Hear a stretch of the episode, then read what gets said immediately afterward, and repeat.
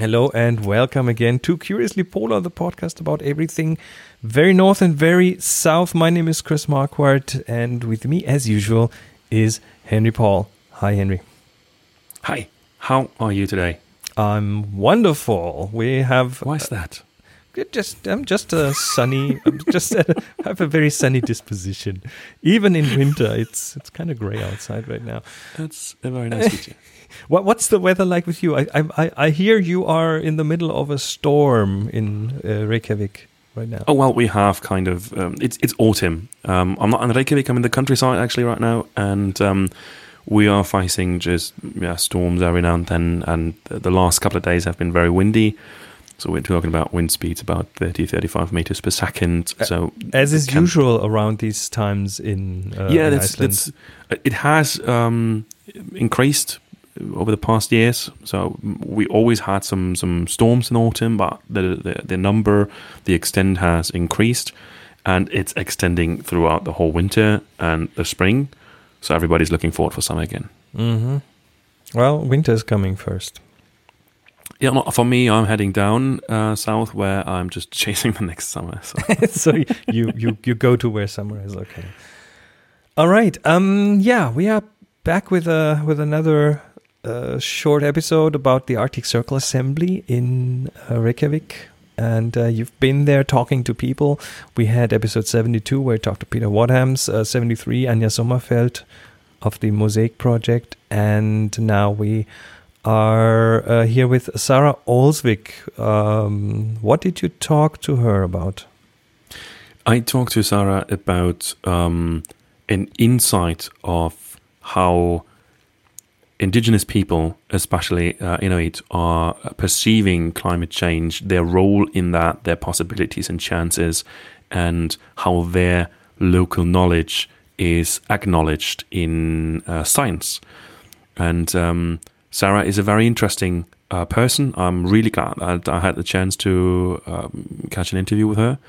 She started her career after university as um, the representative of the Inuit Circumpolar Council at the United Nations. Um, then she was uh, coordinator for human rights and the um, manager of the Inuit uh, Circumpolar Council. And 2011, she became the member of the Danish parliament for Greenland. So Greenland has two seats in the Danish parliament, and she was one. I was occupying one of that, and then in 2013 she became member of the Greenlandic parliament. Today she works uh, for UNICEF in uh, Greenland, and uh, yeah, I had a nice little talk to her. So just let's dive in. My name is Sara Olsvig. I'm an anthropologist by training. I work currently for UNICEF Denmark at UNICEF's uh, office in Greenland, where I'm head of program. Uh, and prior to that, I was a politician for seven years. And prior to that, I worked with Indigenous people's rights in the Inuit Circumpolar Council. So you've been politician in the Greenlandic Parliament? I was member of uh, the Danish Parliament elected in Greenland. There's two seats for Greenlanders in the Danish Parliament, and then I was member of the Greenland Parliament, and also for a period I was uh, Minister of Social Affairs in Greenland. All right. Um, we hear a lot about um, climate change and the impact of climate change in the Arctic region, how it changes or just paints a new picture of um, of the Arctic region, and we hear a lot about um, how that changes um, the living for, for for the people up there in the area, but we very rarely hear the people themselves. Uh, um, do you have a, um, a first-hand um, yeah, story to tell about how that changes your life up in the Arctic and in those regions? Mm.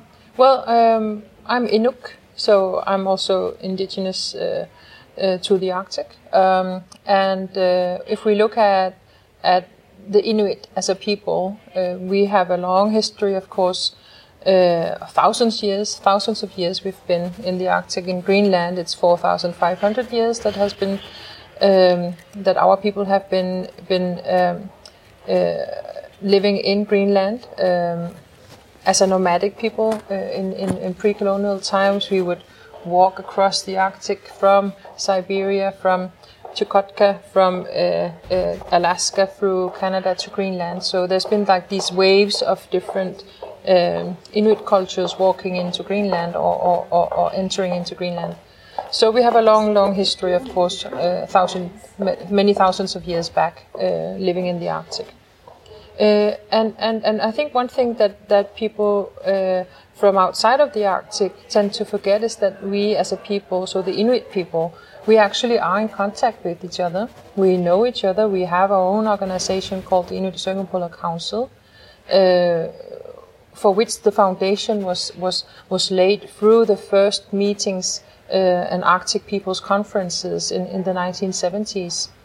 Uh, when I was a me- parliamentarian uh, member of the Danish Parliament, we I was hosting a, a 40, 40 year commemoration of the first Arctic Peoples Conference uh, because it was actually held in one of the rooms uh, in the Danish Parliament building back in 1973, where our peoples met with Sami people um, from the Nordic countries. Um, and for the first tam- time, actually started to talk to each other also on political issues. So we have a long history, both going back in time as, as cultures and peoples living in the Arctic, but also through uh, more recent times building um, uh, an Arctic policy, so to speak. Um, taking the example of the Inuit Circumpolar Council, which was previously called Inuit Circumpolar Conference, um, our organization very early on did an Arctic policy, uh, telling the world how we see our future and our our homeland develop. Uh, and and along with that, on this, you know, uh, uh parallel to that, a lot of our nations have built self-government systems. We look at Greenland, we have had home rule since 1979 and now self-government since 2009. Uh, Nunavut uh, is also a, a, a an autonomous, um, has an autonomous uh, uh, uh system. Nunatsiavut uh, has the same, and and in, even if you look at Alaska, there's different kinds of governmental systems where we have as Inuit quite uh, a quite high degree of self-determination. Um, and this history that goes back uh, thousands of years and, and, and now also tens of years in regards to being part of a global geopolitical conversation. Um, I think it's important to remember that, that now that the Arctic is, is sort of rising on the agenda again, it's not new to us. We have seen it, we've been through it all before. Um, the new thing now is that, that the world society has, through the UN Declaration on the Rights of Indigenous Peoples, through the self-government agreements, for example, the Greenlandic one, we are recognized as a people pursuant to international law. These instruments are now in place, uh, and therefore I, I would say that the new thing is that the new development going on, or development in gen- general going on in Greenland, should be human rights approached. So so um, uh, I think that, uh, that there's a lot of things that are not really on the agenda for, for non-Arctic um, uh, actors around the world, and also even the Arctic nation states. Um, so, so the important thing I, I think is for both Inuit Circumpolar Council, but also all others that work uh, with indigenous people's rights uh, in the Arctic, we must continue to claim our rights and, and inform about our rights, um, promote our rights, uh, because we were the ones that fought for them uh, in the UN system and internationally. Indeed. Um, how how did that change? You, you spoke about that you, your, your um, ancestors have a very nomadic tradition, so they were basically following um, the food, they were following the hunting grounds, and that changed quite a lot very recently. It's not that long ago that um, from the nomadic to a settlement um, kind of uh, tradition. How had that changed um, the uh, the culture within the Inuit people? Well, Inuit have always been very good at ad- adapting. Uh, that is also part of being a nomadic people. We adapted uh, and lived one place in the summer, and adapted and lived another place during the winter, in traditional times we adapted uh, according to exactly which animal were there to hunt in the in particular area that we were in, um, and therefore we are also adapting now. Uh, what we are seeing though is that the climate change is happening very fast, and it is also, of course, adapting our livelihoods uh, on both uh, uh, on the ground local manner, but also on an international scale. Um, so the increased activities we see in the Arctic, of course, they have implications uh, to us. And what we particularly see in these years is that the increased activities also uh, uh, draw with them increased attention. We've seen it now with the US President Trump uh, suggestion to buy Greenland, which was quite a, uh, at first, it, it was a, a, thing that we laughed about, but a little bit afterwards, for me at least, it got me thinking that exactly those rights that we fought for for so long uh, clearly had not been recognized. Um, that we are a people uh, with the right to self-determination and, and, and with self-government. Um, so, so this is just an example uh, that I want to mention to, to show the picture that there's still so much to fight for in this change that is happening because of climate change, because of conflicts going on other places in the world, because of the Arctic consisting of states that are the superpower states in the world, uh, we as peoples of the Arctic have to keep uh, claiming our rights and promoting our rights. So, so um, uh, change for me is not only climate change. That is, uh, uh, climate change is, is, is, a very, very serious issue that, that Inuit have been calling for attention for for many decades.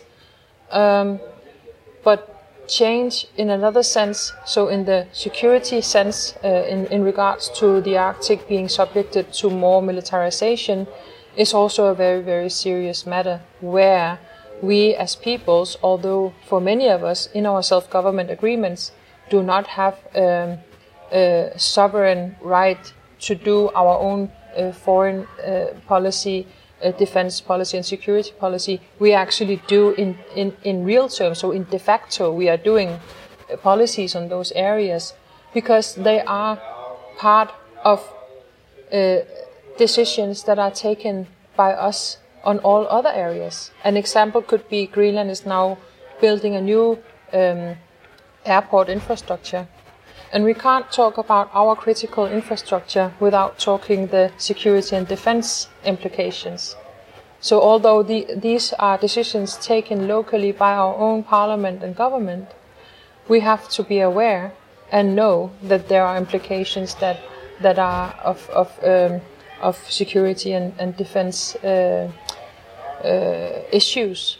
Um, so this is that's the reason why I also say that, that we need to take a human rights approach because if we go back in time to the 1950s, we have seen relo- forced relocations of our people for a US military base to be built.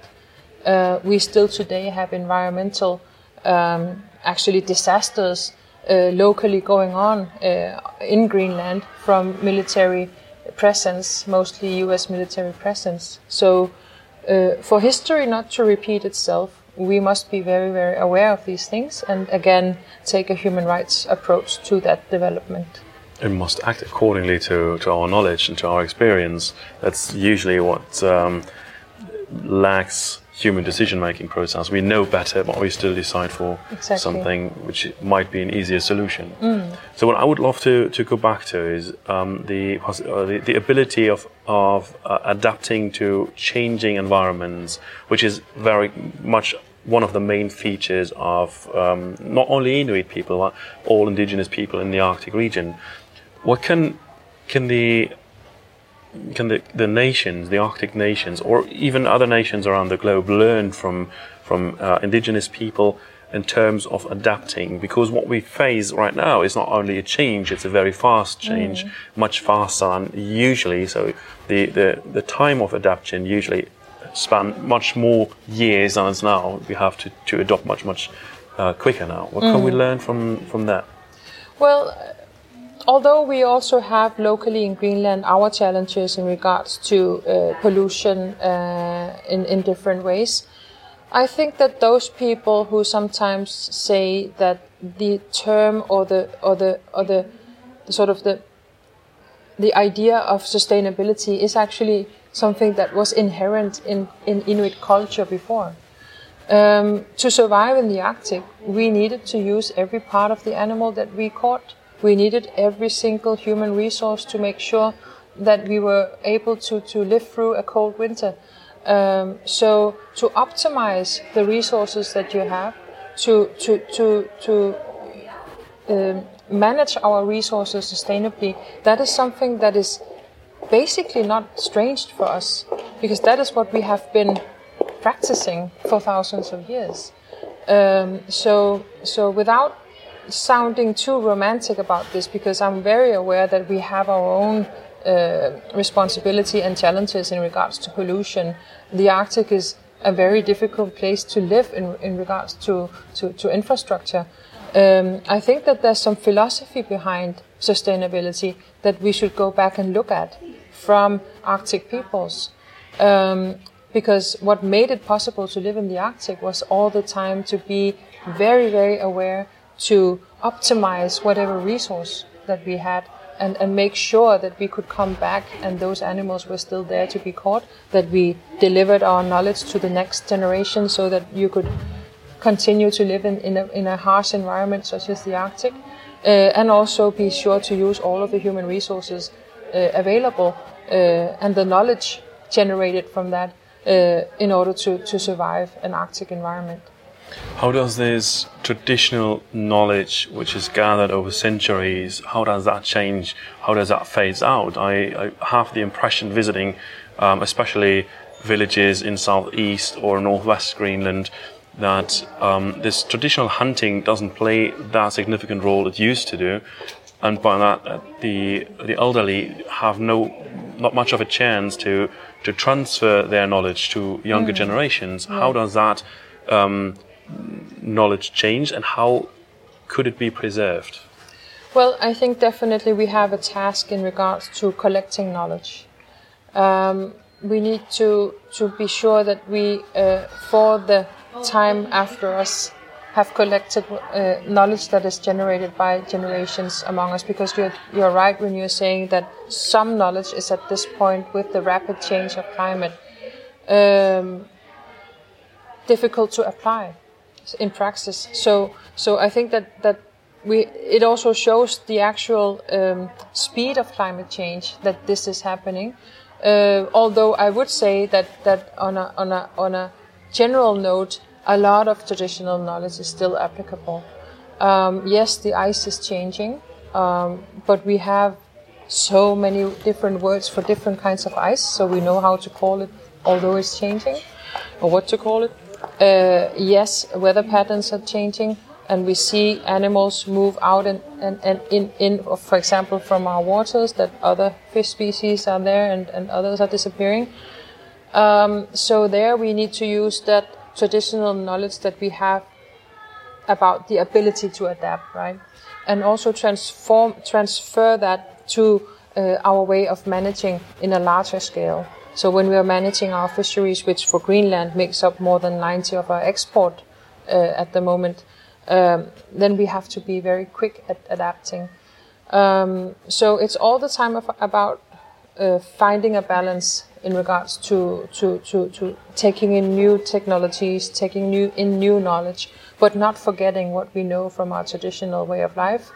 Uh, and it, that balance is very difficult to find, and it takes a lot of energy and and dialogue and and, and long processes to make sure. But but I'm, I am convinced that the effort uh, and the energy used on it is is uh, is something that will benefit us in the end. Well, I can see when we just have a look at the um, areas populated by, by Inuit, we see a lot of scattered places. It's um, not, not much big population centers. It's rather small, remote um, settlements.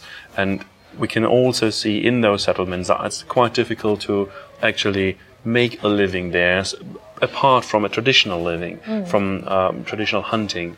Um, we also see at the same time that those nations which are covering the area populated by Inuit also try to build up their national infrastructure, providing education, health service, um, infrastructure, which clashes two systems. Uh, you can see that in, in some of the remote places, uh, the people are a little bit lost between the worlds, between their traditional um, culture and between the Western culture, which is implemented there. Um, do you have any experience there how that is going on in, in Greenland and what a solution could be?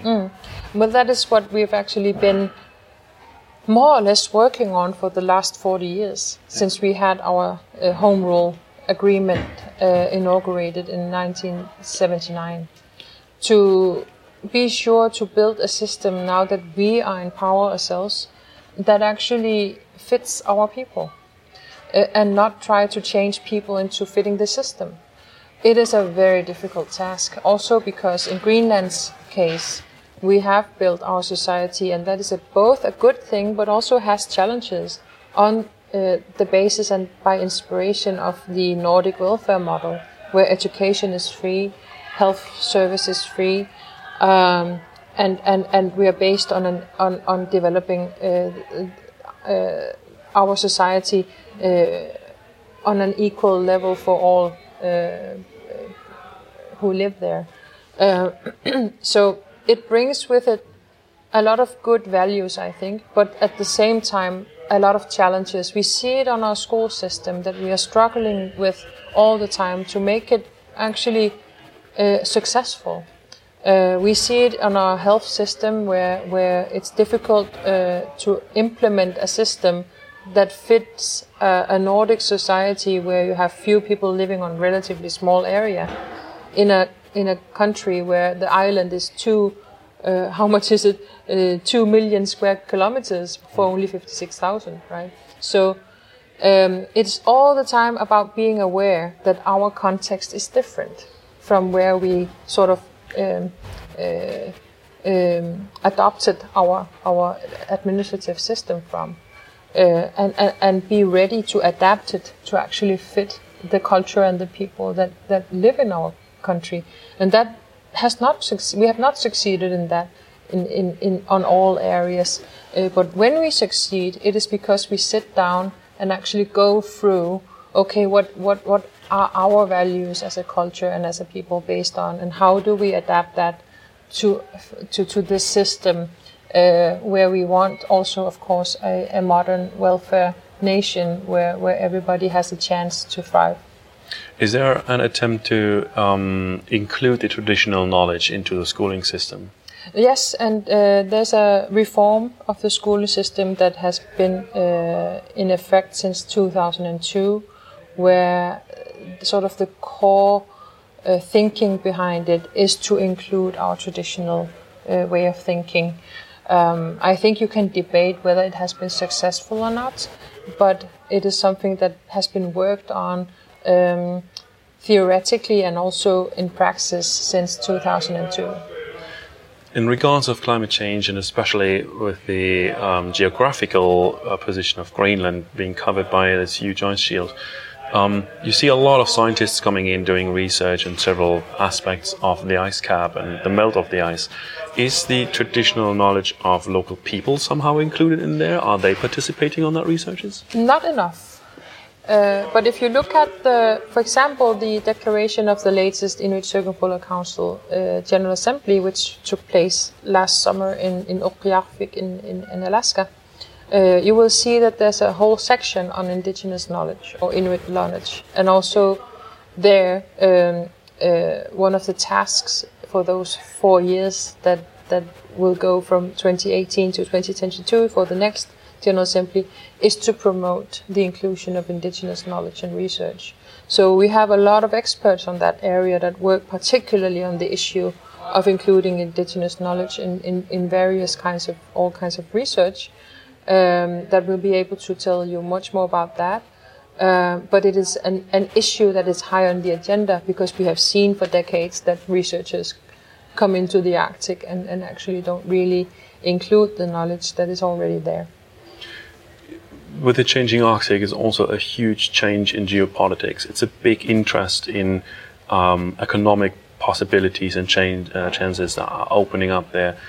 That also puts the Inuit people, not only in Greenland but all over the Arctic, in a, different different light and a different perspective. How do they participate uh, on, on on that geopolitical debate? Well, I can only speak on that on, in regards to how it works in Greenland because I don't know how it works in Canada, Alaska, and Chukotka. But in Greenland, as I said in the beginning of the interview, uh, we de facto do foreign policy, security policy, and, and, and defense policy. For example, when we when we take decisions on how to build our airports, uh, how to structure our, our infrastructure, um, what kind of, of mineral to mine, um, or how our law, for example, on large scale uh, uh, development projects should look like. Uh, because of the interest in the Arctic, because of the superpowers that are in the Arctic, these things that seemingly, seemingly could be uh, domestic issues, they actually have implications on, on security and defense areas. Um, and that is why I think that that that uh, in a construction where we have self-government, such as the relation between Greenland and Denmark, uh, we cannot actually separate uh, internal affairs from external affairs. Um, although, if we look at the Self-Government Act, so the law, it clearly says that defense and security issues is a matter of the state, so Denmark. Um, so yes, according to the law, that, that is the fact. Uh, but another fact is also that when we take decisions in Greenland, they have implications on these areas. So my recommendation is actually that Greenland we get our own Arctic policy, that we develop our own Arctic strategy, that that of course when needed we do that in a confidential uh, forum, but also have a, a, strategy, a paper that, that others can look at and, and know what are the values that we have, what are what is the development we want, how do we want our future to look like, um, and where do we where would we need to collaborate with different actors. Um, I think that that a better transparency on those areas would be very helpful. I totally agree. It also uh, leads to the next question. We see a lot of land changes are happening due to um, changing um, Arctic changing environment, opening up more possibilities for, uh, for example, for mining or for um, exploration um, offshore. Mm. Is there kind of a policy or an, an, a strategy within Greenland how to um, to use that yes. new wealth? Well, uh, the strategy, the strategies right now they are they are sort of case specific. So there's a mineral and and and, and gas strategy, um, for example. Uh, but again, you can't separate that from other policy areas. So so that is why that, that I think that that Greenland should have a sort of a, an overarching strategy of how we want to see our nation develop in the Arctic, um, so that we have a clearer voice in that sense. Um, because what we see as soon as we enter into these issues that are of uh, foreign policy, security, and defense uh, issues, uh, our voice is is becomes smaller. It becomes less significant for the states. So, in order for us to stay at the table, to stay to to to maintain a voice that is actually heard, we have to be very clear on what our own thoughts and, and, and, and visions for the future are. Um, so so um, I keep getting back to that uh, thing that uh, that I think is very very um, important that we are clearer and have more transparency on uh, what we actually want for our own future, so that we can maintain a clear voice uh, even in times as as we see now where the security issues are, are again climbing up the agenda in the Arctic. Traveling up. I, will have to go. Okay. Um, one last question. Yeah. Traveling up to um, local communities, you see um, that the perception of climate change is much different from, from Western countries. You see a lot of very positive feedback, actually. Mm. Uh, people are uh, uh, seeing the climate change uh, changing environment as a big opportunity, a big chance. Mm. How, how do you um, perceive that? Well, I think that, that uh, in general, people in Greenland are worried about the climate changing. Um, I think locally, uh, in some aspects, yes, it is opening up new new possibilities. We see the cod coming back in our waters, for example. Um, we know that that last time there was a lot of cod in our waters, we had a very good economy. We, our economy was was uh, in progress. Um, so so I, I understand that locally that, that there are people that that that in that local area see changes that might seem positive or be positive for them in that situation. But I'm also convinced that the general public in Greenland and the majority is very worried about climate change. And we have also seen the the Fridays for Future demonstrations uh, among youth in Greenland as well. Um, so definitely our youth is, is very, very worried about climate change, as are my generation and the generation before me. And those before us, for example, in, in the Inuit Circumpolar Council, who are actually some of the first people internationally to bring up climate change on the international agenda. Um, so I think we have the whole range of different opinions, but the sort of majority opinion is, is, is that we are affected by climate change, and it is deeply worrying that that uh, the, the climate is, is changing so fast. Thank you very much for your time. Yeah, thank you. Wow, that's interesting. So, um, where next? Where next? Uh, next will be John Kerry.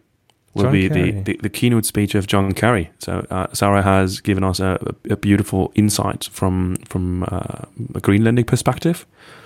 We have had the scientific base with Anya uh, from Mosaic, and um, another scientific base layer with uh, Peter, and now we're getting into a political scale with John Kerry. Okay, that's in the next episode. Um, and uh, yeah, we'll be back with that in a week from now. And until then, you can, of course, reach us at the usual ways. You can go to our website, curiouslypolar.com, and uh, find ways to contact us there or follow us on Twitter. Twitter, uh, we're, we're Curiously Polar on Twitter and uh, would be happy to get you involved with your questions or insights or inputs, um, whatever you think fits here. Um, we're happy to hear from you. Until then, take care, everyone.